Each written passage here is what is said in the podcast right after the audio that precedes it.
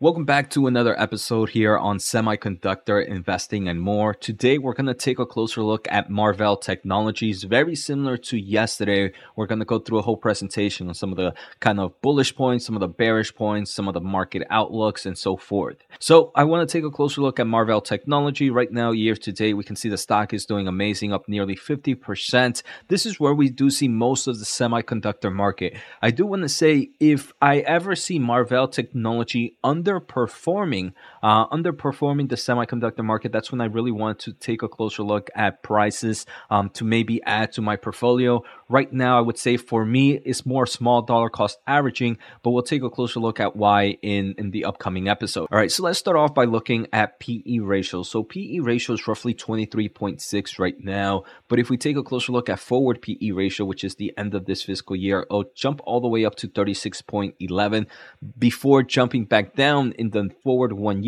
which is the next fiscal year of 27. So overall, we can see one thing that right now for Marvell, the inventory correction is still in early phases, right? Because right now PE ratio is still low, is expected to jump higher. So we're expected to see a decline in revenue. We're maybe expected to see a decline in obviously earnings per share. So this is telling us that Marvell at the moment is kind of entering or is in the midst of this inventory correction where a lot of other semiconductor companies have kind of already left that that that kind of market trench right? And we can see forward one year which is the next fiscal year um, it drops back down. So it seems like analysts are optimistic that this kind of downturn for Marvell is going to be a, a short-term live and obviously we can kind of go back to some growth in the future. I want to thank the Motley Fool for sponsoring this video and check out Fool fool.com slash Jose for the 10 best stocks to buy now. With that link, you get a promotional offer for the subscription service. Now, let's continue with today's episode. Now, for those that are not familiar with Marvell Technology, they pretty much do um, semiconductor solutions for the networking side, and through that, they have things like data uh, DPUs, data processing units. They have a, a lot of co- coherent DSPs, for example, a lot of ES solutions for Ethernet switches, and the list goes and, and, and DSPs as well. Uh, for example, Perseus, and then here are some of the image that you can find throughout their website. Now, if we take a closer look, I do have 10 key points that I want to discuss. Some of them are super quick as they're going to be individually uh, for the, some of the markets Marvell hits. Uh, but if we take a closer look, it's going to be top level finance first. Revenue was $1.42 billion on its most recent earnings, which was a 6% increase sequential, but it was a decline on a year over year basis. Non GAAP earnings were 41 cents against our passing midpoint of their guidance. Non GAAP gross margin saw a sequential increase to 29.8, and cash flow from operations grew to 503 million, driven by an improved day, uh, day sales outstanding and lower inventory. In forms of total debt, roughly 4.1 billion, um, with a net debt to EBITDA ratio of roughly 1.8. So nothing too crazy. A company that's positive, positive in earnings, positive in cash flow. It has a nice revenue. Obviously, they do have a nice amount of debt, but nothing too crazy. They do mention um, during their their earnings that they are taking actions to execute kind of a refinancing a refinancing strategy to decrease average inter interest rates and extend debt maturity. All right, so if we take a closer look here, we do see a chart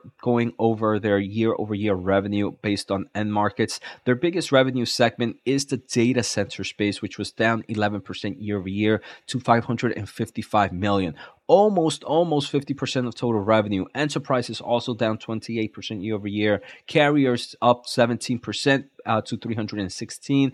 And automotive is an industrial, such a small market, but it is up 26% year over year. Now, this is more of a quarterly trend and also some great looks at some charts for the revenue.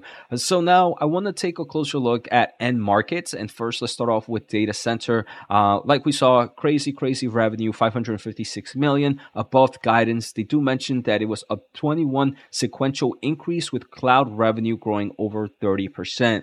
The main reason is both segments, the AI and cloud revenue, are growing rapidly and more rapidly than kind of previously expected. Um, and kind of all this AI and networking and uh, need for, for networking solutions in the clouding market has created strong performance for their PAM4 optical products, like their Teralynx Ethernet switches and their DCI products. So over, over, overly, we are seeing a huge bullish trend for data center solutions, especially when it deals with AI and networking. Networking. And they do mention for future expectations, they anticipate a mid 30% sequential growth in the fourth quarter of fiscal 2024, with AI revenue projected to exceed $200 million. So overall, we do see a nice, nice boost here in the in the data center market, thanks to AI and thanks to cloud. Now, if we take a closer look at carrier infrastructure, this was their sixth, their their second biggest market to this quarter with 370 million, up 17% year over year, 50% sequentially, mainly driven by the wireless sector. Unfortunately, this is where things look bad. Future Outlook expect a mid 40% sequential decline in the fourth quarter due to softening demand and completion of initial 5G rollout wave. Uh, so this is what we're going to start to see very soon where every market, pretty much outside of the data center market, is seeing a nice sequential drop. And I do believe this is what has a lot of investors worried at the moment. Um, let's take a closer look at the next thing. But first, I do want to say thank you guys for the support here at Semiconductor Investing and more. We're going to be doing daily videos like this where we're going to look at individual companies. I hope you guys are enjoying. We're learning a lot. So make sure to hit the uh, subscribe button. I also do have weekly exclusive videos. Click join to learn more. Special offer at fool.com substack.com slash Jose, free newsletter at josenajarrosubstack.com, and let's get back to the episode. So now if we take a closer look at enterprise, we saw enterprise was down year over year and sequentially, and they do expect future projections for a mid single digit sequential decline in the fourth quarter of fiscal 2024. That's after dropping 17% sequentially this quarter. It does seem like maybe the enterprise market might soon start to hit some form of flat line as this quarter dropped 17%. Next quarter is expected to drop mid single mid single digits. So we can see those declines decreasing decreasing and decreasing, which is normally telling us that, hey, look, the bottom might be done for that segment.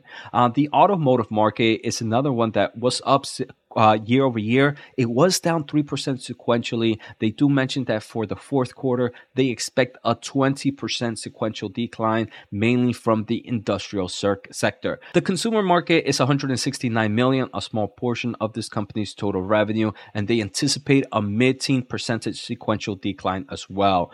Uh, so overall, we can see why investors are a little bit bearish on this stock. So for quarter four, the company does report a 1.42 billion dollars in revenue revenue, um, which would pretty much be flat this like this quarter. Um, this can obviously be the it would have been a lot worse if it didn't have the offset of the strong growth coming in from the data center market. They do mention gross margins improvements are expected, but are cautious on certain end markets. Like we saw, some of them are expected to drop nearly 40%. The company did mention their strategic focus and marketing position. Obviously, right now they are focusing in high return on investment opportunities like data centers, like AI. So they're definitely focusing a lot in that space. And we've seen new products that the company has announced.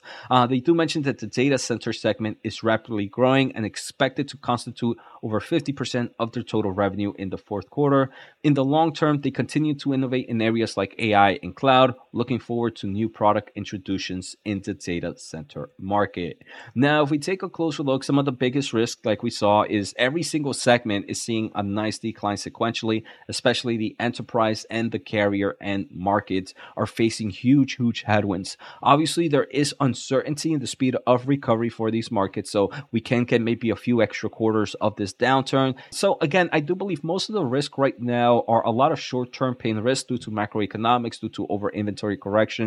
So in the long term, that's actually bullish for me as a long-term investor. If I was an investor of Marvell, I would say, hey, look, I just need to ride through this wave. If I didn't sell out, just ride through this wave and kind of see where things are gonna um, just wait it out till things get better here in kind of macroeconomic space.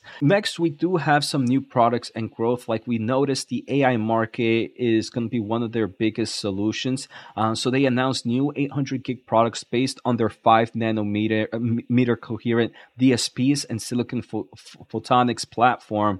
Uh, they did announce numerous new solutions. For example, the Octeon 10 processors, um, which are their newest DPUs uh, containing ARM Neoverse N2 cores. So these are their kind of processors for uh, the data networking side. Uh, they also announced various new DSPs, which obviously help um, with optical connectation, connectation connectivity of accelerators in these huge data center clusters. Uh, so both both well, and we can see why these companies can continue to grow here in the AI and clouding market.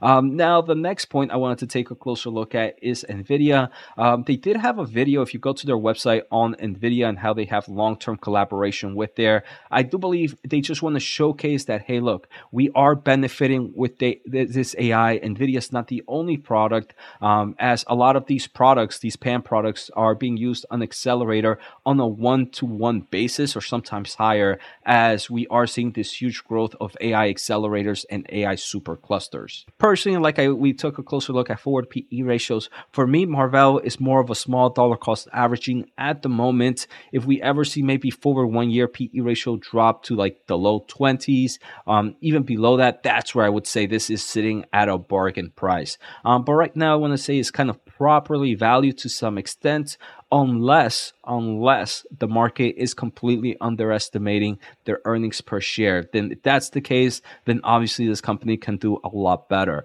Um, and i do believe that could be the case if the cycles that they're in grow a little bit faster um, or or return back to normal a little bit faster than many expected. Right, we see that forty percent decline in certain markets, but if they kind of pick back up really quickly, I do believe that can also be another bullish opportunity for Marvell. So I hope you guys enjoyed today's episode. Take care, have a good day, and see you next time.